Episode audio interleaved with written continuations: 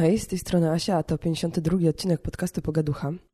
Ja przepraszam Was za mój głos, aczkolwiek właśnie kończyłam obchodzić urodziny oraz pierwsze urodziny podcastu i trochę mój głos na tym ucierpiał, ale było warto. Podcast nagrywałam wcześniej, więc spokojnie, tam wszystko będzie w porządku.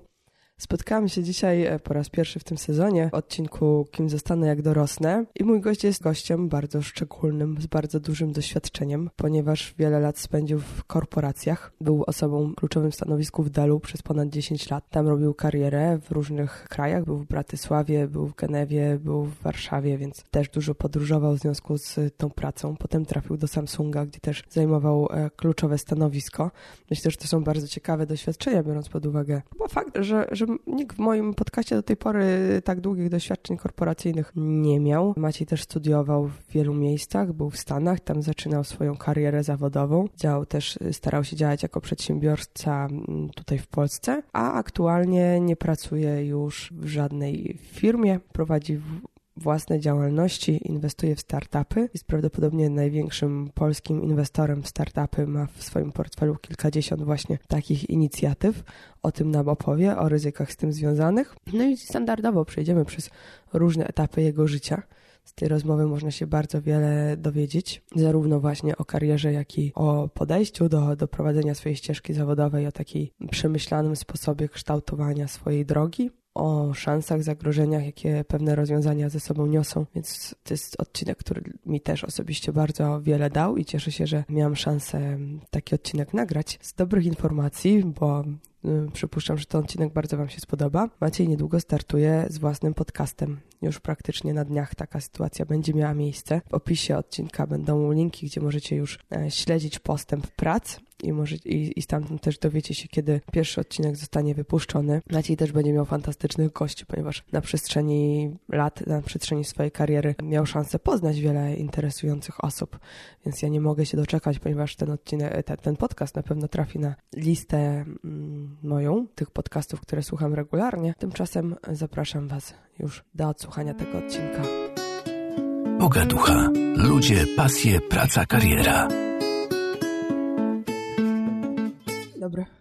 Dzień Moim dobry. gościem, tak jak mówiłam, jest Maciej Filipkowski i będziemy rozmawiać o wielu rzeczach. Jeszcze nie wiem o czym tak naprawdę, ale na pewno znowu będzie o startupach, ponieważ poznaliśmy się przy okazji tego, jak nagrałam odcinek z Michałem Jaskulskim i wtedy się do mnie odezwałeś, Tak. Ponieważ też ze startupami jesteś związany. I dzisiaj porozmawiamy sobie o twojej ścieżce kariery, o twojej pracy, ponieważ dużo rzeczy zrobiłeś, ale to będzie prawdopodobnie pierwszy odcinek pierwszego, e, drugiego sezonu podcastu i nagrywamy to w styczniu. I teraz obchodzę rocznicę śmierci dziadka właśnie. Dziadek jak umarł był w twoim wieku, a ty się widzę rozkręcasz dopiero. Czy już jesteś emerytem? Jak się czujesz po której stronie? Ja się czuję zarówno emerytem, jak i rozkręcającym się emerytem. To jest chyba właściwe. Aczkolwiek jak mówię emerytem, to wszyscy się ze mnie śmieją, bo wiedzą, jak dużo rzeczy robię.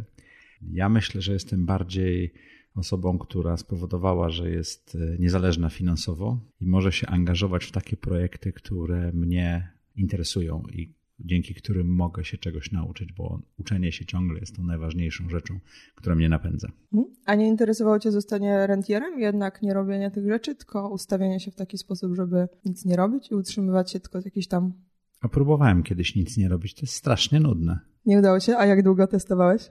Bo było tak z pół roku chyba nawet. Mhm. Tak, muszę powiedzieć, że nic nie robienie jest naprawdę strasznie nudne. Zmęczyłeś się? No dobra. No, muszę powiedzieć, że tak. Wiesz, można na wiele sposobów nic nie robić, ale ja jednak lubię się angażować. To może zaczniemy od początku, ponieważ w 1991 roku sprzedałeś pierwszy telefon, to było dawno temu i to był początek twojej kariery, czy Jezu, nie? to było bardzo dawno temu. Czy to był początek mojej kariery? Nie, nie. Ja jestem w ogóle z Trójmiasta, więc tutaj Mhm. szedłem sobie i przypominałem dawne czasy. Moje przedszkole jest rzut beretem stąd. Pierwszą firmę próbowałem założyć w 89 czy 90 roku w Polsce. Próbowaliśmy zrobić wydawnictwo i wydawać taki komiks bazowany na heavy metalu, czyli taki dla dorosłych osób czytających komiksy i tak dalej. Zebrałem ludzi, miałem wszystko, miałem tysiąc dolarów do zainwestowania, przypominam 89 rok, tysiąc dolarów to jak z milion złotych teraz podejrzewam, albo i więcej. I to ruszyliśmy, może nie były Pruszyński spółka, tylko Filipkowski spółka, ale ojciec zwinął rodzinę i wyjechaliśmy, a w 80 latach, 87, 88 miałem taki bootlegowy biznes, nagrywałem CD na kasety. Miałem największą kolekcję w Trójmieście możliwości prze, przegrywania bo udało mi się wszystkie wypożyczalnie CD włożyć do mojego networku i, i nagrywać. I miałem pierwszy multi-level marketing w ten sposób, że najpierw w ogólniaku, a potem na studiach znajomym po prostu dawałem za ileś nagrań, które przynieśli, za pieniądze dostawali nagranie za darmo. Taki typowy MLM. A pierwszy telefon, tak, w 90 roku pojechałem do Stanów, zacząłem pracę w sieci detalicznej i, i, komórki były jedną z takich pierwszych rzeczy, którą zaczęliśmy sprzedawać i bardzo mi się to spodobało. 91 rok to o komórkach jeszcze nikt nie myślał. I takie dość duże były. Okej, okay, ale do tych Stanów trafiłeś, tak jak powiedziałeś, dlatego, że y, twój ojciec zwinął rodzinę i tam wylądowaliście. Y, ty się cieszyłeś z tego? Czy... Tak, ja całe życie chciałem wyjechać do Stanów. Przypominam, że ja się wychowałem w komunistycznej Polsce, tak. Mhm. Więc wyjechanie z Polski było marzeniem wielu. Ja staram się nie mieć obaw w życiu, bo boimy się rzeczy, których nie znamy, a jak je poznamy, to zaczyna się okazywać, że tak, tak źle nie jest. Wiesz co, to był pierwszy raz, kiedy miałem bardzo skonkretyzowany plan do momentu wyjazdu gdzieś. Jak to osiągnąłem, to siadłem i mówię, o Boże, i co teraz? I muszę powiedzieć, że zajęło mi to ze trzy lata, żeby się rozejrzeć. To za dwa razy jeszcze miałem taką sytuację w życiu, że do, docierałem do takiego celu, który bardzo długo na niego pracowałem latami czy dekadami i co dalej? Taka sytuacja stała się w 2015 roku, kiedy postanowiłem, że przejdę na to, co nazywasz emeryturą, czyli przestanę pracować w korporacjach i zacznę być na swoim. I właśnie próbowałem robić nic i to się okazało straszne. Czyli tak naprawdę na początku, poza tym e, epizodem komiksowym, to byłeś już w nowych technologiach, no bo wtedy nie było chyba nic no bardziej, bardziej nowotechnologicznego. Ja byłem bardziej w detalu wtedy, wiesz, mhm. sprzedawałem detalicznie. Taka sieć w Stanach nazywała się Radio Shack. Nie ma chyba odpowiednika w Polsce. Taka żabka elektroniczna ale jak ktoś ogląda Młody Sheldon, to mhm. on tam chodzi do tego Radio Shack i to można sobie obejrzeć, jak to wyglądało, więc wiesz, to było bardzo ciekawe, ale tak, stykałem się z nową techniką, miałem pierwszego Palm Pilota, miałem e, Apple'a Newtona w ręku i tak dalej, takie rzeczy, które wtedy były, wiesz, szaleństwem. I w którą stronę potem szedłeś? W stronę tej sprzedaży, czy w stronę technologii? Wiesz co, ja na koniec, znaczy ja, ja studiowałem, ta, ta praca była po to, żeby pomóc mi się utrzymać na studiach i to było w tygodniu i w niektóre weekendy, w weekendy również byłem barmanem, więc dorabiałem studia w Stanach są płatne, co bardzo mocno wyrabia ducha walki, bo był taki moment, że pamiętam, że miałem jeden dzień wolny w miesiącu. Mhm. Tak, i to było co, co któraś tam niedziela, bo miałem albo gigi barmańskie, albo pracę w sklepie, albo zajęcia na studiach i tylko szukałem takich przerw po parę godzin między studiami a pracą, żeby ubrać rolki i pojeździć po parku na przykład. Takie fajne wspomnienia są z tego, a tak to człowiek zasuwał non-stop. W pewnym momencie, też poniekąd z, z, uwagi na sytuację rodzinną, postanowiłem wrócić do Polski. To był 98 rok i, i stwierdziłem, że to jest taki dobry moment, bo można byłoby to, co się nauczyłem w Stanach, tutaj przekuć. To było tuż przed, przed kryzysem rosyjskim, więc w roboty było kupę. Trzy miesiące później to był pierwszy taki kryzys w Polsce, gdzie ludzie od ośmiu lat zawsze znajdowali pracę, nie było problemu i nagle to się zatrzymało. Ale to było ciekawe. Ja wszedłem z taką siecią amerykańską Blockbuster Video, która robiła wypożyczalnie wideo. Mhm. To niestety nie do końca wyszło dawno temu. Wtedy się jeszcze kasety wypożyczało i DVD, ale kasety nawet. To chyba przetrwało z 18 miesięcy czy 2 lata. Ja tam byłem z 18 miesięcy. E, mhm. Odpowiadałem za produkt, za marketing, ale generalnie zauważyłem, że zarządzanie sprzedażą, ale zarządzanie generalnie jest tym, co robię bardzo dobrze. Ja zrobiłem studia z e, International Affairs, no to ciężko powiedzieć, International Business, to na pewno taki handel zagraniczny, to by się chyba mm. wtedy w Polsce nazywało, tak. Zresztą ja chciałem iść na HZ, na uniwerku, ale moi mm. rodzice powiedzieli, że muszę iść na Polibudę, więc ja nawet mam dwa lata Politechniki Gdańskiej za sobą, informatyki, programowałem dawno temu. Mm. To czekaj, to ile ty miałeś lat, jak wyjechaliście do Stanów? Bo studiowałeś w Stanach. 19, 20. 19. I potem wróciłeś tu i tutaj jeszcze trafiłeś na studia?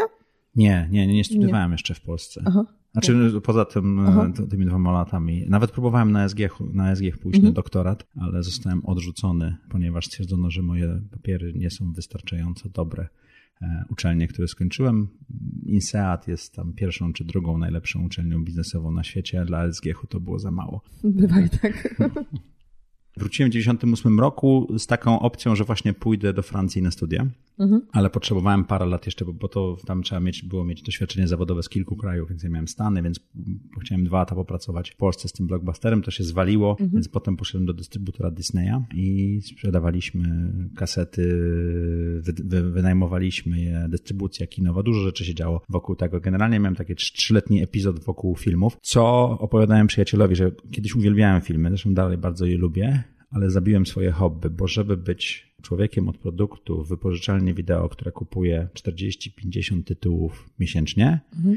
to trzeba obejrzeć 100-200 tytułów miesięcznie, żeby wybrać te, które są. No, większość się oglądało tak na szybko i w ten sposób, ale po jakimś czasie ma się po prostu dosyć filmów. I ja w ten sposób zabiłem hobby. Ja pamiętam, że jak z tym skończyłem, to chyba za dwa lata nie oglądałem żadnych filmów poza takimi hitami. Na przykład nigdy nie obejrzałem Titanica, do tej pory chyba nie obejrzę. Jest parę takich filmów, które w ogóle nie mam ochoty dojść, bo to jest taki okres, tak późne lata 90., gdzie byłem mocno zmęczony. Ale jeszcze chciałam się zapytać, bo mówisz, że ta wypożyczalnia pierwsza nie wyszła, a z drugiej strony mówisz o tym, że odkryłeś, że jesteś całkiem niezły w zarządzaniu. To jakoś nie podważyło tej twojej wiary? To, że tam... Ale to było w następnym, w Disneyu, bo w Disneyu dostałem zespół e, mhm. handlowy. To nawet nie był Disney, to był dystrybutor Disneya i tam innych, Foxa i Lucasfilmu i tak dalej dostałem tam jakąś rulkę.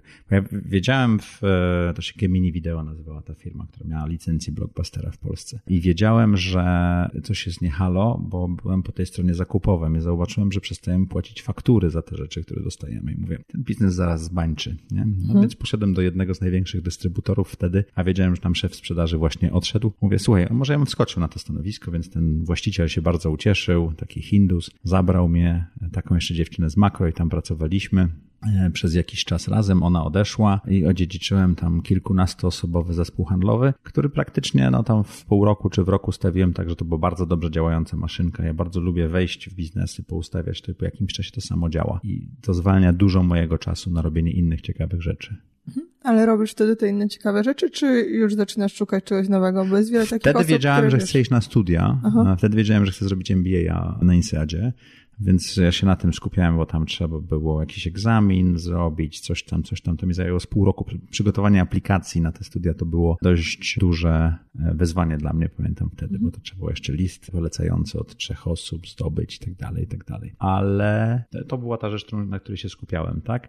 A generalnie jak, jak się coś ustawi, to potem robię coś, co jest interesujące, zazwyczaj również pomagające tej firmie, w której pracuję, czy temu biznesowi, nad którym akurat się skupiam. Ale skąd ten pomysł, że e, koniecznie musisz iść na MBA, skoro tutaj wszystko dobrze szło, się rozwijało, to jakby nie, nie chciałeś tego porzucić już tutaj dalej sobie rozwijać to, a jest jednak takie ryzyko, żeby to zostawić, co dobrze idzie i pojechać i robić MBA. Znaczy ja nie, nie, nie uważam, że to jest ryzyko. To jest takie, wiesz, wykupienie losu na loterii, gdzie masz prawdopodobieństwo wygrania 80 czy 90%. Mhm. Więc to nie jest ryzyko. To 10% istnieje oczywiście, ale to nie jest tak, jak idziemy, kupujemy lotkę i mamy tam jedną na chyba 17 milionów czy 170 milionów e, szansę, że coś wygramy, tak? Tutaj mamy dość dużą szansę, że to zmieni. Ja, ja, dla mnie to było troszeczkę taka, ja mam taką teorię półek, tak? Że jesteśmy na jakich półkach, coraz lepiej się na nich czujemy, ale nad nami w życiu są półki, czy wiedzy, czy statusu, czy pieniędzy, na które warto się wspiąć, proces wspinania się jest mozolny i trudny, ale na te półki wa warto wejść. Skończenie dobrej uczelni jest taką rzeczą, czy zostanie e, zarządzającym jakiejś wielkiej firmy, a nie tylko członkiem zarządu. Nie? To są mhm. olbrzymie pozycje, tak czy siak. I to mi udowodniło, bo pamiętam, że to był 2002 rok, tuż po tym, jak bańka internetowa pierwsza pękła. I w 2000 roku każdy absolwent INSEADO miał tam 7-8 ofert pracy. W 2002 roku co trzeci absolwent miał trzy, jedną ofertę pra, e, pracy, tak? A ja miałem trzy. Mhm. Przy czym ja podszedłem do tego bardzo systematycznie. Miałem 148 rozmów o pracę, miałem Excela, który to wszystko pilnował przez wideo. 2002 rok rozmowa o pracę przez wideo to był szczyt technologii. Ja pamiętam, że biegałem po szkole wtedy i się jeszcze z kablem sieciowym z laptopem biegało, bo nie było Wi-Fi. Mhm. To, to, dla niektórych, i ktoś mi powiedział, siedziałem, o mój przyjaciel Waldek powiedział mi, że słuchaj, jest taka przeglądarka, lepiej się szuka, nazywa się Google, może byś spróbował. Pamiętam dokładnie to miejsce, w którym siedziałem, tam wiesz, przy stoliku. Ja mówię, o, to nawet fajnie działa. Także to, to są rzeczy, które ja pamiętam, jak się tworzyły. To oznacza również, że trochę jestem stary. Ostatnio sprawdziłem, nagrywamy na SM58. Mhm. Ostatnio sprawdziłem, że ten mikrofon został też zrobiony w tym samym roku, w którym ja się urodziłem. Także nagrywam na czymś, co jest moim rówieśnikiem. Jeżeli chodzi o technologię, bo mhm. produkcję pewno nie. A więc jak się wejdzie na tą półkę wyższą, to trzeba potem na niej umieć stać i się poruszać. I ja miałem takie, taki moment, że poszedłem na rozmowę do Eli Lilly, z której zresztą dostałem ofertę pracy, której nie przyjąłem, pamiętam. Rozmawiałem z prezesem Eli Lilly na Polskę, bo do, do, farma, do farmy wtedy chciałem iść. I on mówi, wiesz co, ja nie będę sprawdzał twoich kompetencji, bo to już szkoła sprawdziła, ja tylko chcę zobaczyć, czy ty pasujesz do tego zespołu. I to była pierwsza w życiu moja rozmowa taka o pracę, gdzie ktoś się nie pytał, czy potrafię to, czy tamto, czy mam takie doświadczenia, tylko po prostu jaki mam charakter, jaką jestem osobą i czy będę pasował do tego, jaką kulturę organizacyjną chcą zrobić. I ja wtedy wyszedłem, mówię, wow. A gdzie się tego nauczyłeś? Bo któryś raz już, no mówisz, że tą, e, tą propozycję odrzuciłeś.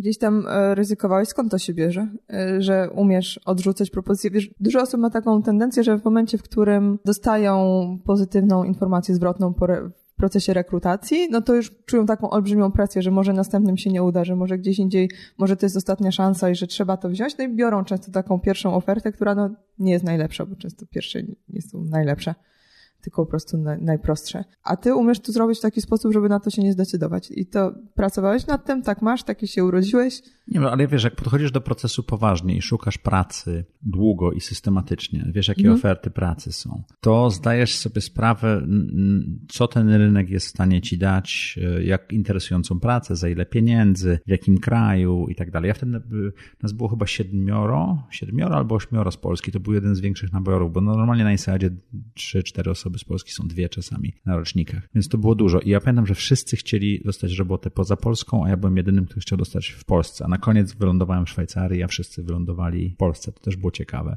No to troszeczkę jak z pójściem do sklepu. No widzisz e, trzy rodzaje makaronu, zastanawiasz się, który chcesz kupić. Ten jest bio, ten jest smakowy, a ten jest jakiś spółki i, i stać cię na wszystko i zastanawiasz się, co by do ciebie pasowało. Jeżeli rozumiesz te wybory, które życie ci daje mhm. i nie śpieszysz się z podjęciem decyzji, ale też za długo nie, miesz, nie czekasz, bo ktoś te makarony ze spółki może sprzątnąć, to jesteś w stanie zrobić taki wybór. Ja miałem, e, ile Lili było ofertą, ja pamiętam, dlaczego nie, nie, nie wziąłem tej roboty roboty. Po pierwsze, kasa była wtedy trochę mniejsza niż ja myślałem, że dostanę, ale to było mało ważne. Ale siedziałem z e, facetem z HR-ów, pytałem się, jak się kariera będzie rozwijała w tej firmie i on powiedział, że no wiesz, no tam za dwa lata musisz popracować, żeby się nauczyć, potem dwa lata musisz e, odrobić to, żeby oddać i po czterech latach możesz zmienić stanowisko. I ja stwierdziłem, że to tempo pracy nie jest takie, jakbym chciał. Rozmawiałem e, z Polfarmą, pamiętam wtedy i też była dyskusja było o sprzedaży aspiryny na tony i, I to było powiedziane, że o, mamy klienta z Izraela, to fajnie. Mówię, to świetnie, tak, klient jest zainteresowany, to kiedy kupi? To tak za 3-4 lata, ale jak to?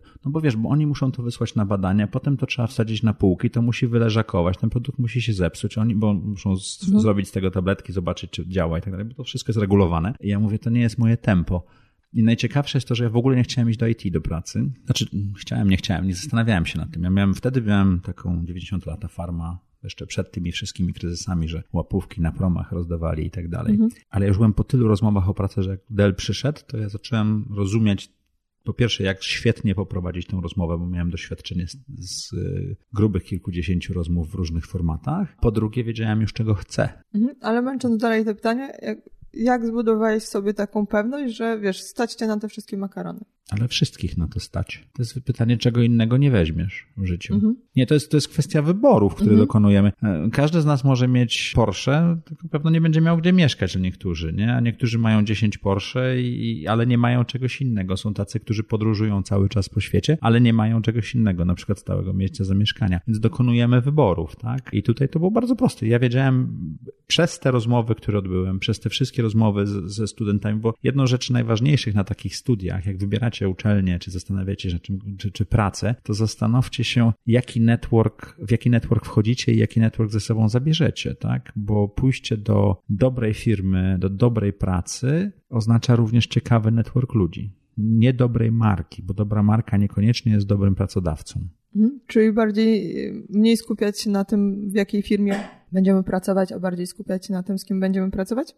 Nie, ja myślę, że to trzeba jedno i drugie, tylko mhm. nie zapomnieć o tej drugiej części. No dobra, to lecimy dalej, bo 23 lata przesiedziałeś w korporacjach, tak? Dobrze mówię strasznie długo. No. Mogłem mhm. to zrobić w 22. Plan był taki, że na 45 urodziny, jak byłem na Inseadzie, to miałem tam 30 lat, czy 31, jak skończyłem i zaplanowałem, że na 45 urodziny najpóźniej będę na emeryturze. Mhm. Byłem na 46. 46. Ale to tylko i wyłącznie wynikało z mojego strachu. Już mogłem to zrobić na 43 czy 4, ale jeszcze chciałem spróbować. Ja pamiętam, że jak odchodziłem z Dela, to właśnie po to, żeby już być na swoim i się strasznie przestraszyłem i zupełnie znikąd przyszła oferta z Samsunga i ja ją wziąłem i trzy lata przesiedziałem w Samsungu jeszcze. A, czyli większość tego czasu tak naprawdę, znaczy no, najpierw bardzo długo byłeś w Delu i potem 11 lat byłem w Delu. w Samsungu. 11 lat w trzech krajach, chyba w siedmiu czy w ośmiu rolach. To zanim przejdziemy do tego, co, co w Samsungu, to yy, powiedziałeś, że pracowałeś w czterech krajach? Pracowałem w Stanach, w Szwajcarii, w, na Słowacji i w Polsce. Jeszcze Mhm. mieszkałem długo we Francji. No i też dużo byłem w Irlandii, w Niemczech, w takich miejscach, ale to już nie, nie, nie nazwałbym tego, bo dla mnie tak trzeba być z roku w jednym miejscu, żeby powiedzieć, że się mieszkało. To było dla ciebie fajne czy męczące? Fajne. Goethe kiedyś powiedział, dawno temu, że tyle razy jest się człowiekiem, ile w ilu językach się mówi czy myśli. Ja bym do tego dodał, że tyle razy jest się człowiekiem, w wielu językach się myśli i ile kultur zgłębiło się właśnie mieszkając tam. Z każdego z krajów, w których mieszkałem, czegoś mi brakuje, zazwyczaj jedzenia. Czego się można nauczyć pracując za granicą? Właśnie od tych obcych kultur. że są obce. Znaczy one nie są takie obce, mówmy się, to ja mówię o Stanach i Europie, to też mówimy, że dla, dla chłopaka, który się w komunistycznej Polsce wychował, praca, praca Szwajcarii była wow, a teraz patrząc z perspektywy globalnej, to to jest jednak dość yy, zamknięty obszar kulturowy. One się troszeczkę różnią, to tak jak Kaszubi różnią się od górali, ale nie aż tak. Możesz nauczyć się, że pewne rzeczy, które zawsze wydawały ci się oczywiste, nie są. Możesz nauczyć się zupełnie innego spojrzenia na oczywiste rzeczy. Możesz nauczyć się zupełnie innego mm, doświadczenia piękna. Możesz nauczyć się zupełnie innego ro- robie- sposobu robienia biznesu. Stany są bardzo różne kulturowo od Europy. Ciągle są zachodnią kulturą, ale bardzo, bardzo różne. Możesz nauczyć się, że możesz się uczyć jeżeli masz otwarty umysł. I to jest chyba najważniejsza rzecz, której ja się nauczyłem. To, że wchodząc w miejsce czy w relacje, zawsze robię coś takiego, że próbuję wyciągnąć jak najwięcej wiedzy. Ale y, mieszkałeś w tych różnych miejscach w ramach właśnie pracy w Delu, czy w Delu to już byłeś tutaj stacjonarnie? Mm, Byłem w Delu i stacjonarnie i mieszkałem w Szwajcarii i na Słowacji z Delem, a we Francji ze studiami. Dobra. To teraz powiedz o tej korporacji, bo Dell to jest korporacja, a ludzie nie lubią korporacji i mówią bardzo dużo złych rzeczy na temat korporacji. Bo to takie modne. Tak? Nie, korporacje są, wiesz, korporacje są zrobione po to, żeby miały ciągłość, żeby nie podejmować niewłaściwych decyzji. Dlatego ten proces decyzyjny jest taki wydłużony. No i żeby zarabiać pieniądze. Ale z drugiej strony w korporacjach można zrobić bardzo fajną karierę i zrozumieć tylko coś za coś, tak? Jeżeli chcemy mieć wolność w życiu, która daje nam możliwość spakowania się i wyjechania z dnia na dzień na wakacje, no to korporacja nie jest tym miejscem. Jeżeli chcemy osiągać sukcesy takie wymierne, czy pieniężne, czy zyskać jakiś power, czy cokolwiek innego, to korporacja może dać nam to miejsce. Pamiętajmy, że robienie własnego przedsiębiorstwa, Michał Jaskulski świetnie to powiedział w Twoim podca- podcaście, to jest praca przez 10, 12, 15 lat w tym samym miejscu, żeby ta firma do czegoś doszła i potem jak się uda, a niekoniecznie się uda, można ją sprzedać. A w korporacji jednak to co chwilę jesteśmy w stanie to zrobić. Ja zrobiłem bardzo szybką karierę. Po pierwsze wszedłem na odpowiednio wysokim poziomie do Dela, bo sobie to wynegocjowałem i byłem po super uczelni, a po drugie udało mi się dość szybko dojść. e, Ja miałem, nie miałem 40, już byłem GM-em Dela w Polsce. Wydaje mi się, że to wszystko można zrobić, tylko pytanie, co za co? To jest to, co mówiłem, zawsze coś trzeba oddać. Tak? I co oddajemy pracując w korporacji? Korporacja daje dużo, każda praca daje jakiś stres, tak? Tylko, że korporacja daje takie dużo, dużego zewnętrznego stresu, który no, wpływa na nasze zdrowie na pewno. Korporacja daje to, że ktoś inny zawsze będzie e, panem twojego czasu w tych momentach i ustalał. Czyli jeśli pamiętam, jak w Samsungu pracowałem, to to był najtrudniejsze święta Bożego Narodzenia, które miałem przez 3 lata, bo przed świętami tu już wyjeżdżaliśmy na tam 7 czy 10 dni do Seulu, na takie coroczne podsumowanie roku i tak dalej, i tak dalej. Wracałem na święta, a już drugiego, czasami nawet pierwszego leciałem do Las Vegas, bo z klientami się leciało. Potem był CES, który właśnie się odbywa teraz. I mój organizm, jak wracałem, mój organizm dostawał świra, bo to jest 9 godzin różnicy w jedną stronę do Seulu, 9 godzin różnicy w drugą stronę, więc zajmuje mniej więcej godzinę na każdą różnicę czasu żeby, dziennie, żeby organizm się przystosował, a ja tu miałem 18 godzin rozpiętości w ciągu tam 9 dni, bo ja przyjeżdżałem do Polski tam 22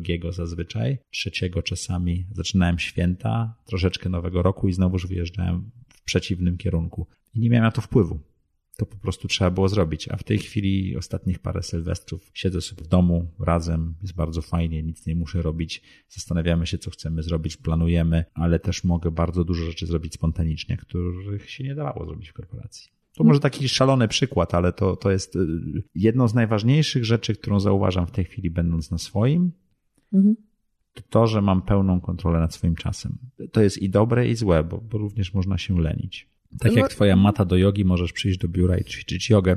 Różnie to może być w firmach, nie? Mhm. Co, ja mam tu za mało miejsca i za mało rzeczy, żeby się obijać, bo tu się robi bardzo szybko nudno, więc po Tak. prostu bardziej... Trzeba pracować. Tak. I po prostu stąd wyjść. A może masz radę, wiesz, dla ludzi, którzy pracują w korporacji, młodych ludzi, ponieważ rozmawiałam wczoraj z człowiekiem, staram się nie powiedzieć kim, żeby nie miał problemów w pracy, że to powiedział, ale generalnie że, e, powiedział, że jest korposzczurem i e, w związku z tym ma dużo czasu, żeby słuchać podcastów, po prostu słucha jak leci, no bo ta praca jest taka niewymagająca. No, jakby praca, przy której możesz słuchać podcastów, no na pewno nie jest taką intensywną, decyzyjną robotą. No i tak spędza jakby 8 godzin w pracy. No i wiele Ja nie mogę tak... słuchać Mhm. mowy, czy podcastów, czy książek, jak pracuję. Nie jestem w stanie teraz. Mhm. E, Mam bardzo dobrą radę. E, Tutaj Znaczy- będzie mhm. lekka autopro, autopromocja. Za trzy tygodnie odpalam swój podcast Mhm. e, Zaprojektuj swoje życie i w nim będę miał rozmowę właśnie z ciekawymi ludźmi, którzy albo wyszli z korporacji, coś zrobili Mhm. tak jak ja, albo nigdy do nich nie poszli i zrobili coś innego, albo w ogóle mają ciekawy pomysł na życie, więc może ku inspiracji warto posłuchać. Dobra, ale to nie jest ta rada. Znaczy ta rada na pewno się przyda.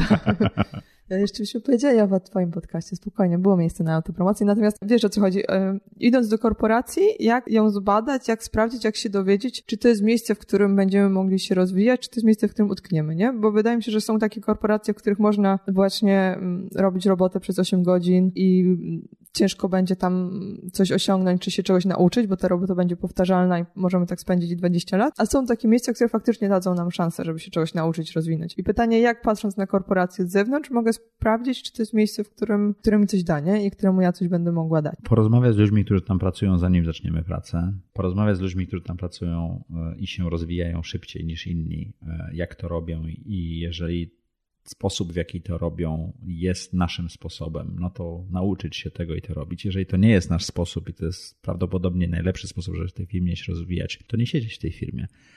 Ja myślę, że, znaczy wiesz, różni ludzie mają różną motywację. Niektórzy chodzą do pracy dla pieniędzy. Dla mnie to zawsze było super ważne, ale chyba nie główne. Myślę, że uczenie się było bardzo ważną rzeczą. Zawsze jest. Więc jak ja przestaję się uczyć, to zaczynam, zaczynam mnie świeżbić i zaczynam się ruszać i mam ochotę zmienić coś. To zależy, będzie zależało od osoby. Są ludzie, którzy lubią widok z okna, są ludzie, którzy lubią status tego, bo pracują dla Google'a, dla Facebooka, dla Amazona i to jest dla nich e, super ważne, że mogą tym się pochwalić, czy dla EY'a, czy dla PricewaterhouseCoopers, czy tam PwC, przepraszam, to już się nie mówi, czy są konsultantem w e, top 3 firmie konsultingowej, to dla nich jest ważne, tak, bo odstają. Przedsiębiorcy na przykład tego nie mają, bo oni muszą przeczesać na, przez 5 czy 10 lat na dnie, w mule, bardzo ciężką pracą, żeby zacząć e, odstawać. Później nagle te, zarobki i ten status jest dużo niższy. Później jak im wyjdzie, to nagle są dużo wyżej niż ci znajomi z korporacji, ale nikt nie zauważa tych lat ciężkiej pracy, więc trzeba by się zastanowić, co mnie motywuje w życiu i zobaczyć, czy ta firma jest w stanie to zaoferować. Porozmawiać z menedżerem, porozmawiać z działem HR-u,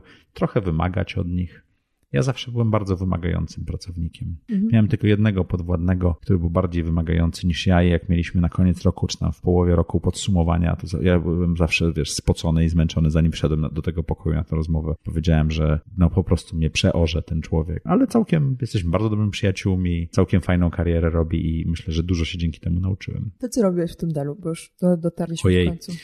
Zacząłem pracę po tym INSEADzie, o którym rozmawialiśmy. Przyszedł złożył ofertę i oni postanowili otworzyć y, takie centrum skupiające procesy takie back-office'owe europejskie y, we Wrocławiu.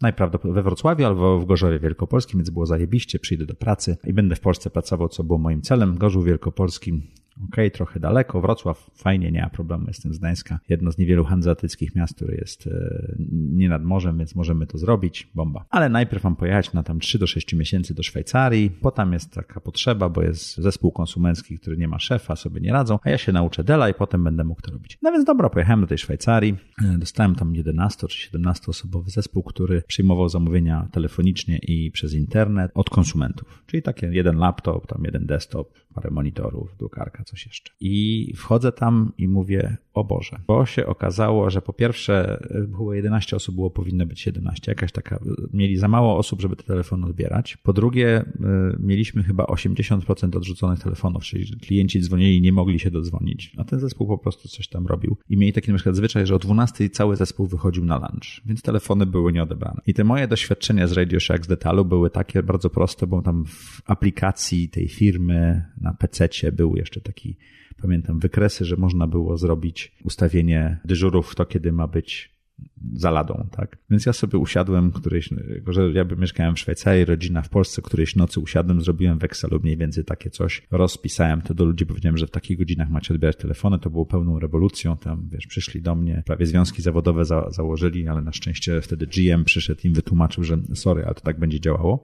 I to się udało tam bardzo szybko obniżyć. No i to powolutku, powolutku uczyłem się, jak działa firma. Pamiętam, że siedziałem w drugim czy w trzecim tygodniu na takiej pizzy z tym dyrektorem generalnym, który mi wytłumaczył, jak ten biznes działa na trzech takich podkładkach. Rozrysował równaniami, jak to działa, tyle telefonów wchodzących, tyle internetu, taka konwersja, taka marża, takie coś. Coś, co dla mnie wtedy było, wydawało mi się, że jestem całkiem mądrym człowiekiem. Słuchajcie, nie byłem w stanie tego pojąć. Tak po 20 minutach mi się mózg wyłączył, tylko widziałem, że rysuje jakieś wężyki i, i, i usta mu się ruszają, a ja już miałem pojemność osiągniętą ale zapakowałem sobie te serwetki i pamiętam, że jak wyjeżdżałem z Bratysławy, do której pojechałem tuż po Szwajcarii, bo ten, ten Gorzów Wielkopolski i Wrocław okazał się być Bratysławą, bo wtedy chyba LG otworzyło fabrykę we Wrocławiu i coś tam jeszcze, dużo rzeczy się zmieniło i wlądowało, że to ma być Wysława, to to wszystko miało sens. Po trzech latach czy czterech latach pracy w Delu, to, to wszystko, co on napisał, ja to rozumiałem ale po tych trzech tygodniach czy dwóch tygodniach bycia, ja po prostu nie rozumiałem, co ten człowiek do mnie mówi. Takie proste rzeczy, które w tej chwili ktokolwiek prowadzi e-commerce albo stronę internetową, to rozumie, jaka jest konwersja, jakie jest zaangażowanie, coś jeszcze. To wszystko Dell robił w latach 90., początku lat 2000. Dell kiedyś był największym, jak ja przychodziłem, chyba jeszcze był największym e-commerce'em, większym niż Amazon. Mhm. Ale jak ja przyszedłem na przykład, to siadłem mówię, ale jak wy to robicie? Bo polegało to na tym, że ludzie siedzieli, mieli dwa monitory, dwie klawiatury, czy jedną klawiaturę, już nie pamiętam. Na jednym monitorze widzieli zamówienie, które przyszło i przepisywali ręcznie do mhm. drugiego systemu. I ta, najważniejsze było, żeby mieć takich ludzi, którzy jak najmniej błędów, bo nie było systemu, który z, z zamówień z webu przerzucał to do, do zamówień w e, naszym systemie, więc to było ciekawe. Pojechałem na Słowację, żeby zająć się, a ja w międzyczasie zmieniłem w ogóle zespół, była jakaś restrukturyzacja w Delu i z tego mój szef, który mnie zatrudniał, zmienił robotę. Ten region, do którego miałem przyjść, przestał istnieć, bo się zrobił jakiś inny, w ogóle jakiś taki miszmasz się zrobił i wysłali mnie na, e, mnie, który jest sprzedażowy, menedżerski, do takiego zespołu, który nazywał się Business Process Improvement. Nawet miałem zielony pas e, Six Sigma i tak dalej. E, co było fatalne, bo poproszono, żebym wdrażał ten business process improvement do sprzedaży. Mhm. Business process improvement jest bardzo dobry w logistyce, bardzo dobry w produkcji, bardzo dobry w takich obszarach i stąd się w ogóle to przyszło z Dela z produkcji. W marketingu da się wdrożyć, w sprzedaży to tak nie do końca w pełni dało się wdrożyć, a na pewno nie dało się tego sprzedać. A to była najlepsza rzecz, która mogła się wydarzyć, jeżeli chodzi o moją karierę. Czy tak troszeczkę skręciłem w bok, bo no, pojechałem do tej Szwajcarii, miałem dostać job w Polsce. Jobu w Polsce nie ma, zespołu nie ma. Co ja będę robił? Będzie Bratysława, nie wiadomo, czy ja tam pojadę, bo okazało się, że będą budować ten zespół nie na polskich menedżerach, tylko na niemieckich, a ja mam szkołę do spłacenia i coś jeszcze, i coś jeszcze. I mówię, no dobra, to ja wejdę w ten, w ten zespół. No i zacząłem jeździć po chyba wtedy było dziewięć ośrodków takich głównych sprzedaży do konsumentów i małych przedsiębiorstw w Europie, do Kopenhagi, do Irlandii, do Montpellier na południu Francji, Szwajcaria i coś, tą Bratysławę też odwiedzałem. Tam jeszcze ze, dwa miejsca były. I non-stop jeździłem i tłumaczyłem, jak to wdrożyć, z zespołami pracowałem, te projekty robiłem i coś jeszcze. Ale poznałem cały zespół, który zajmował się small and medium business sales i tam direct sales Dela, który był w Europie na wszystkich poziomach, bo ja do mm. zarówno VP-sów, dyrektorów, jak i do handlowców uderzał. I tam pracowałem 6 miesięcy. Była dyskusja, ja siedziałem w tej Szwajcarii, rodzina, gdzie powinienem mieszkać. Wynegocjowałem, że ja się jednego tej Bratysławy przeprowadzę z rodziną. To zrobiliśmy i Co się okazało? Mm, dziewczyna, która zarządzała, taka bardzo Dorothy, bardzo fajna Niemka, która zarządzała tym, zaszła w ciążę i stwierdziła, że ona chce tą ciążę w Niemczech skończyć i tak dalej, i tak dalej. Więc chyba po trzech miesiącach stwierdzili, wiesz co, to jak ty tu jesteś, to już nie będziesz w tym zespole procesowym, bo to kogoś innego zatrudnimy, ale zajmij się tutaj sprzedażą. Więc zacząłem zajmować się konsumencką sprzedażą na Niemcy, na Szwajcarię, na Austrię, biznesową sprzedażą. Jak ja przyszedłem na, do, na Słowację, to chyba było 37 osób, które były Słowaków zatrudnionych mm. i tam ze 20 Niemców, tam 50 parę osób było. Jak wyjeżdżałem, to było ponad 2000 osób, więc udało nam się zatrudnić tak ze 3,5 tysiąca ludzi, bo też ludzie odchodzą, mm. trzeba pamiętać i tak dalej. Były takie, takie miesiące, zatrudniliśmy na przykład 250 osób w danym miesiącu, więc to było w ogóle zmiana myślenia i, i, i, logiki. Jedną z rzeczy, które zrobiłem, to bardziej oparłem się na zespole nie niemieckim. Sprowadziłem dużo osób, bo e, Dell robił taką niesamowitą rzecz, że zamykał miejsca pracy w Niemczech i przenosił je na Słowację. I wynajął do tego ludzi, którzy pracowali w Niemczech i się znali i przeszli. I oni nie mieli specjalnie motywacji, żeby ten projekt wyszedł. Mhm no bo ich koledzy tracili pracę. Mhm. Ja pamiętam, że ściągnąłem Holendrów, Szwedów i wszystkich ludzi, którzy znali niemiecki, a niekoniecznie byli, pracowali mhm. wtedy w Frankfurcie. I to się udało zrobić. Bardzo dużo Słowaków, bardzo szybko awansowałem na role tam team liderskie i menedżerskie. I to bardzo dobrze zadziałało, że ten zespół zaczął furczeć w pewnym momencie. Ja tam chyba pół roku trzy czwarte tych, tych oryginalnych Niemców odesłałem z powrotem mhm. do Frankfurtu bo po prostu nie kooperowali. Mieliśmy taką, ja, ja mam strasznie słabe niemiecki, ja jestem pasywnie dość dobry, ale, ale mówię nie, nie, nie tak dobrze, jakbym chciał. I pamiętam, że zarządzałem, wiesz, całym niemieckojęzycznym biznesem, to też było prześmieszne. I mieliśmy takie spotkania, które kiedyś były tylko po niemiecku. Ja powiedziałem, mm. że słuchajcie, zróbmy spotkania po angielsku, będzie łatwiej, bo tu mamy ludzi z różnych języków, a potem firma jest anglojęzyczna i coś jeszcze, ale ja zrobiłem bardzo szybko takie rotujące stanowisko, było spotkanie menadżerów, to kto inny był prowadzącym w danym miesiącu. Więc na początku byłem ja, potem ktoś inny, wszystko szło, doszło od Niemców, Niemcy stwierdzili, że oni zmieniają język na niemiecki. Mm. No spoko, przejechaliśmy przez spotkanie, zrozumiałem tam powiedzmy dwie trzecie, nie było tak źle. No i wyznaczyli następnego Słowaka, żeby to poprowadził, więc ja e, poszedłem mówię, Paweł, słuchaj, mam do Ciebie taką prośbę, czy możemy następne spotkanie zrobić po słowacku? Mhm. Mówi, świetnie, bardzo chętnie, jesteśmy na Słowacji, bardzo dobrze. Więc jak zrobiliśmy następne spotkanie po słowacku, to już wszystkie następne spotkania były po angielsku i nie było problemu e, z językiem, więc takie sytuacje też następują, tak? Bo, bo jedna rzecz a propos korporacji, bo pytałaś o tego znajomego, teraz mi przyszło do głowy, Pamiętajmy, że y, korporacja to jest relatywnie duże skupisko ludzi. Mała firma to jest małe, mm. więc jest dużo osób, które ma jakieś interesy i zaczynają się gry, gierki, wiesz, społeczne, jakby spojrzeć na y, dowolne, naczelne. Im większa ta grupa, tym bardziej skomplikowane są te relacje pomiędzy, tak? I to też trzeba pamiętać, że jeżeli chcemy pracować w dużej firmie, w dużej grupie ludzi, to musimy być bardzo dobrzy w tych relacjach społecznych i umieć w to grać. Mhm. Wiesz co, to jest takie pytanie, które mam też y, na liście moich pytań. Czy robiąc taką dosyć dynamiczną, dużą karierę, można to zrobić, nie robiąc sobie wrogów? Bo wiesz, nie. ja pogrzebałam w internecie i znalazłam różne rzeczy na twój temat, miłe i niemiłe i pytanie, Oj, czy... ja myślę, że mam więcej wrogów niż, y, niż fanów. Pamiętajmy, że jak jesteś w takiej sytuacji, to zwalniasz ludzi z pracy. Mhm. Pamiętajmy, że jak jesteś w takiej sytuacji, to podejmujesz decyzję o zmianie biznesu. Ja przed kryzys w 2008 roku, czy tam 2009, jak był Lehman Brothers, to jedną z decyzji Dela było zupełna zmiana struktury zatrudnienia w Polsce. Myśmy musieli wtedy zredukować e, ilość osób o 38%.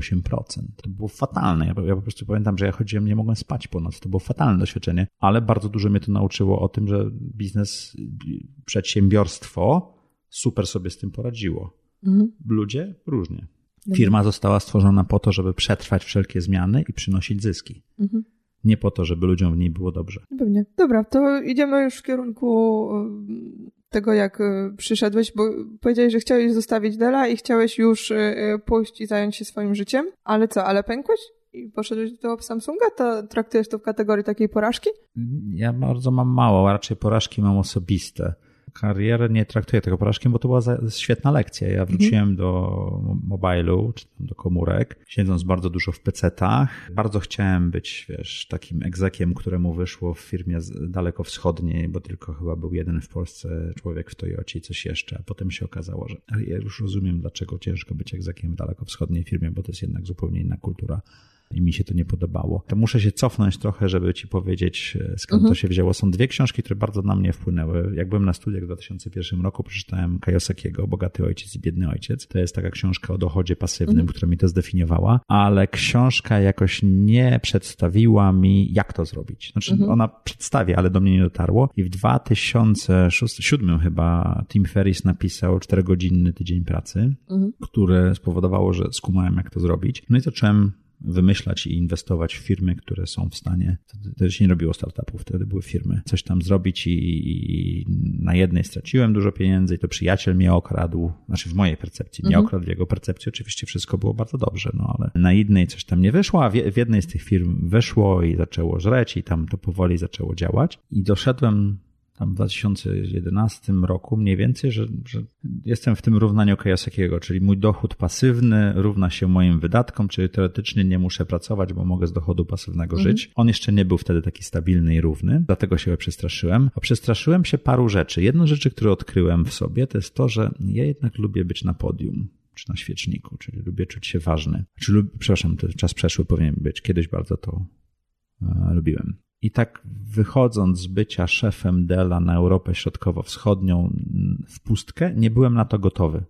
Psychicznie i, i mentalnie sobie tego nie przero- przerobiłem. Nie byłem pewny, czy te e, finanse się zepną i tak dalej, i tak dalej. No przyszedł Samsung. Samsung położył taką ofertę, że grzechem byłoby jej nie wziąć, więc poszedłem i, i, i tam chwilę popracowałem. Zresztą wszedłem, żeby zmodernizować. Samsung miał wtedy taki fajny pomysł, bo on łączył. Wtedy osobno miał pecety, osobno drukarki, osobno monitory, osobno telefony, a chciał zrobić taką, to się nazywało Mobile and IT Division, tak? gdzie łączyli to wszystko, bo to podobnie klienci i tak dalej. Ale z biznesu, w którym pracowałem 11 lat i z Dela w Polsce, gdzie jak ja przyszedłem do Polski w 2006, na koniec, w siódmym roku, to tam było 52 czy 57 osób, doszliśmy do 300 e, kilkudziesięciu osób. Potem to niestety zredukowaliśmy. Ja znałem praktycznie każdą osobę i połowę z nich zatrudniałem do firmy, która miała zupełnie inną kulturę, zupełnie innych ludzi, zupełnie inne priorytety. To był szok po 11 latach. I był taki moment chyba po dwóch czy trzech miesiącach Samsungu, że się zastanawiałem, czemu ja tą decyzję podjąłem, że może jednak trzeba było. Nie uważam, że to była porażka, ale uważam, że to opóźniło takie moje wyjście na swoje, ale bardzo, bardzo mi pomogło w następnym etapie tego wyjścia, czyli po trzech latach zdecydowałem, bo rozumiałem, na jakie rzeczy muszę zwrócić uwagę, zanim zrobię ten krok, że wyjdę. I ja y, rok czasu przygotowywałem się do wyjścia z Samsunga. Wiedząc, że skończę tą pracę, znalazłem osobę na moje miejsce, zatrudniłem tą osobę, e, wprowadziłem i tak dalej, poinformowałem szefa z dużym wyprzedzeniem, że będę odchodził i tak dalej, i tak dalej. Więc to było takie e, dojrzałe. Mhm. Dobra. To już jesteśmy prawie przy startupach, ale jeszcze chciałam się zapytać, bo y, mówisz o tym, że mm, porażki raczej w, nie w zawodowych kwestiach, a w kwestiach prywatnych. E, Dużo cię kosztowało to e, prywatnie? Cała twoja kariera, te wyjazdy, to No, wszystko? rozwiodłem się. Ale to, to, To jest, dużo. To, to dużo. Wiesz, różni ludzie mają różne podejście. Nie, to, to dużo. Ja myślę, że jest to. Hmm, dużo mnie to kosztowało, ale jest to konsekwencją skupienia się na jednym wektorze w życiu, którym była kariera, a z nim związane power, pieniądze i tak dalej. I, taką niedojrzałością, nie, nie, niezrozumieniem, że w tym życiu, życie to jest, wiesz, kilka różnych wektorów, tak jak się mówi, że stół to potrzebuje co najmniej trzech nóg, żeby na nich stać. Jedną z nich może być kariera, jedną z nich może być zdrowie, jedną z nich może być rodzina i przyjaciele, tak? Usuniesz którąś z nóg i to się wywraca. Można sobie dodać więcej nóg, ale te trzy są e, podstawowe. I tak, trzeba bardzo zwrócić uwagę, niezależnie od swojego wieku, czy te e, najważniejsze rzeczy w naszym życiu są w miarę zrównoważone. Mhm. A z drugiej strony ciężko jest zrobić spektakularną karierę, e, równoważąc te rzeczy. Mhm. Ale miałeś taką świadomość na początku, jak startowałeś z karierą, że to będzie dużo kosztowało? Ja myślę, że ja byłem bardzo y, nieświadomym człowiekiem, jak startowałem. Nie, nie. No, mo- moja duża świad- samoświadomość to jest tak może od 10 lat. Właśnie po takich gwałtownych i trudnych przejściach prywatnych, gdzie ja zaczynałem rozumieć, i bardziej skupiać się na tym, co mnie motywuje, z czego to wynika, ale również jaki to ma wpływ na moje otoczenie. I czasami wybierać takie rzeczy, że to ma taki wpływ, ale rozumiem to, a czasami wybierać takie rzeczy, że to ma taki wpływ i jednak tego nie zrobię. Ja też miałem taki, jak miałem ten, taki, bo to wiesz, zmieniasz pracę, przechodzisz przez rozwód, to wszystko dochodzi do takiego kryzysu osobowości, kim ja tak naprawdę jestem. I wtedy dostałem bardzo ciekawą radę dotyczącą czegoś, co się nazywa wdrukami, bo żyjemy z czymś, co jako osoba jesteśmy ukształtowani przez społeczeństwo i rodzinę, z którą dorastamy, szkołę i tak dalej. Ci wszyscy ludzie wdrukowują nam pewne poglądy. Mhm. Tak? Nie wiem, no takie oczywiste typu nie zabijaj, coś takiego, ale na przykład przepuszczaj kobiety przez drzwi, czy nie wydmuchuj nosa publicznie i tak dalej, i tak dalej. I, w pewnym momencie, albo też bardziej poważne oczywiście, tu upraszczam. Mhm. I w pewnym momencie warto w życiu stanąć i zastanowić się, że czy te wszystkie rzeczy, które nami sterują, mhm. są nasze. Na katechezie ksiądz mówił, że trzeba iść do kościoła co tydzień. Czy wiara jest dla mnie ważną rzeczą, czy nie? Mhm. Tak? E, pani w szkole mówiła, że należy wszystko zrobić od początku do końca i dokładnie i tak dalej.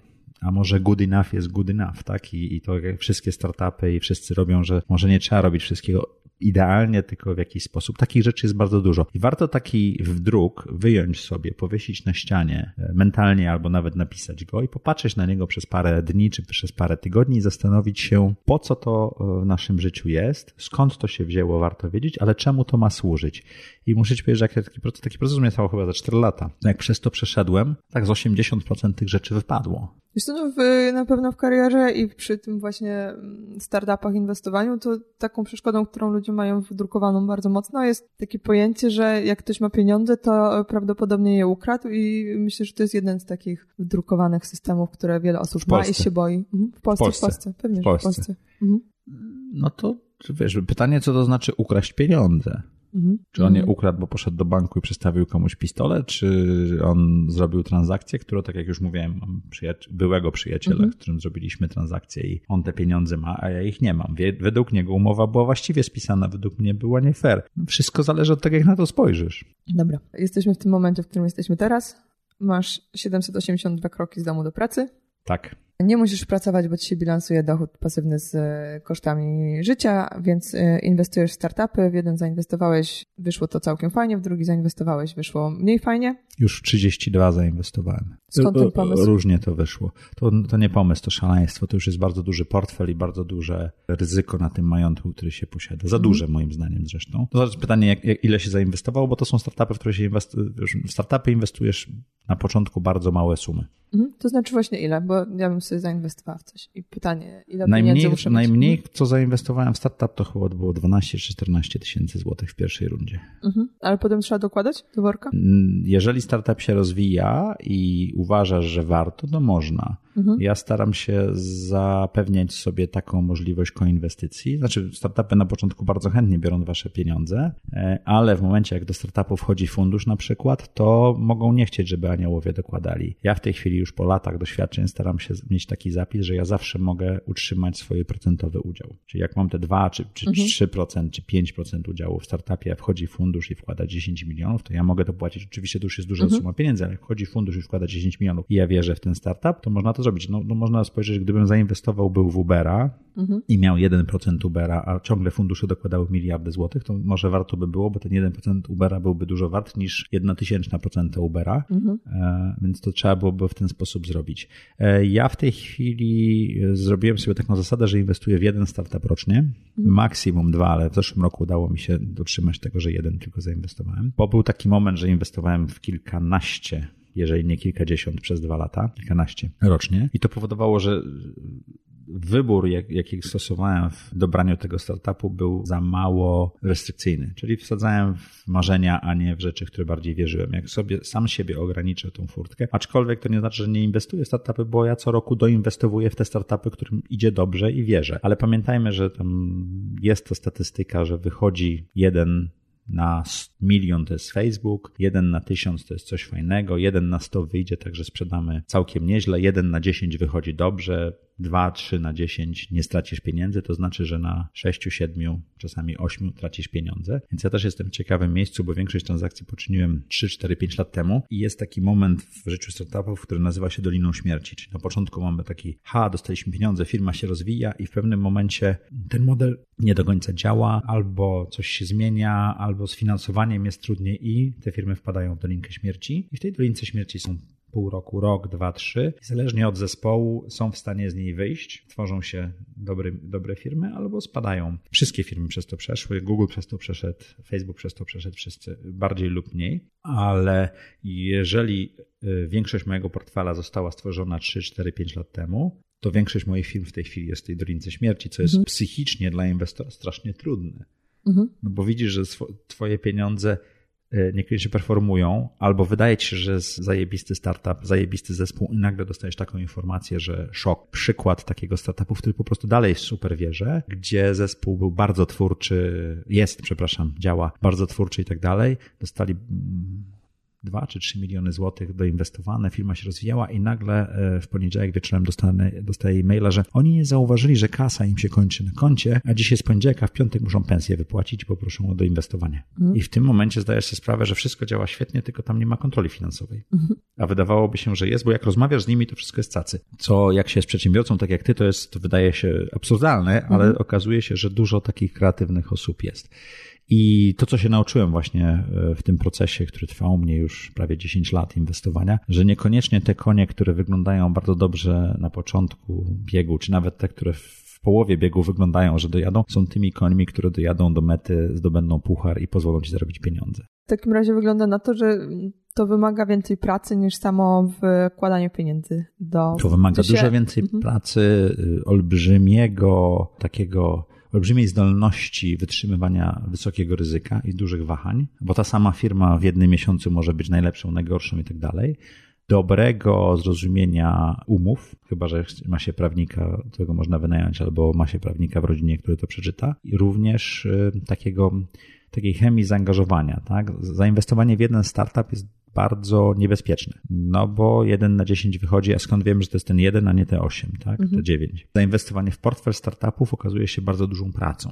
To mhm. mi zajmuje jeden do dwóch dni w tygodniu. Tak, to jest jednak dużo. Tak? To jest 20-40% mhm. mojego czasu. I, I, trzeba pamiętać o jednej rzeczy.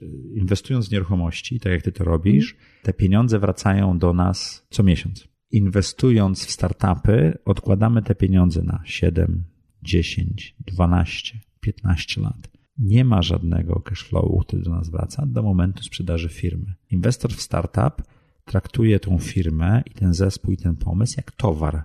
On go kupuje tanio, czeka i sprzedaje drogo, pomagając mu mm. zrobić to podobnie jak z winem. Tak? Można kupić butelkę wina i poczekać 5 lat, bo ona akurat odpowiednio przechować będzie miała lepszą wartość na rynku. I to wszystko trzeba umieć wytrzymać, czyli to nie może być głównym zajęciem, moim zdaniem. A jeżeli jest głównym zajęciem, to musimy mieć inne źródło dochodu. Mm, ale nie może być głównym zajęciem, znaczy, y, no tak, no z powodu tego, że te zyski są odroczone, jeśli w ogóle występują, ale też ze względu na to obciążenie psychiczne?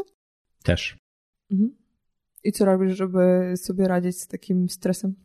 No wiesz, startupy to jest tylko część moich inwestycji. Mhm. Ja również inwestuję w firmy. Jedną rzecz, którą bardzo szybko odkryłem w tych inwestycjach, że startupy mają dwa źródła kasy, dwa miejsca, gdzie kasa najszybciej wypływa. To jest pisanie software'u mhm. i marketing. I ja w 2000, jak wychodziłem w 2015 roku, zainwestowałem w agencję marketingową w Krakowie, która całkiem dobrze sobie radzi. Teraz straciliśmy dużego klienta, więc mamy też swoje te, ale to jest firma. Mhm. To nie jest startup. To jest firma, która działa przynosi dywidendę. Mhm. Czasami przynosi dywidendę, czasami trzeba wrzucić pożyczkę, bo to tak bywa z, mhm. z, z, biznesami, nie? Próbowałem zrobić software house, ale okazało się, że nie znam się na tym i nie znalazłem osób, z którymi można było to zrobić. Może to dobrze jak patrzę na te, którym wychodzi, to jest e, jednak Mistrzostwo Świata. Większość takich małych to, to są butiki, a to nie jest moja działka. No i teraz właśnie wymyśliłem, że chyba nadszedł czas, że trzeba zacząć dawać z powrotem. W 2018 roku stwierdziłem, że chcę napisać książkę i nawet do tego podszedłem, ale jestem ekstrowertykiem, a pisanie książki jest bardzo introwertycznym zajęciem, co odkryłem i muszę powiedzieć, że było straszne, napisałem kilka, tam cztery artykuły, zobaczyłem jak to działa, pobawiłem się z, z tym i doszedłem do bardzo ciekawego wniosku, że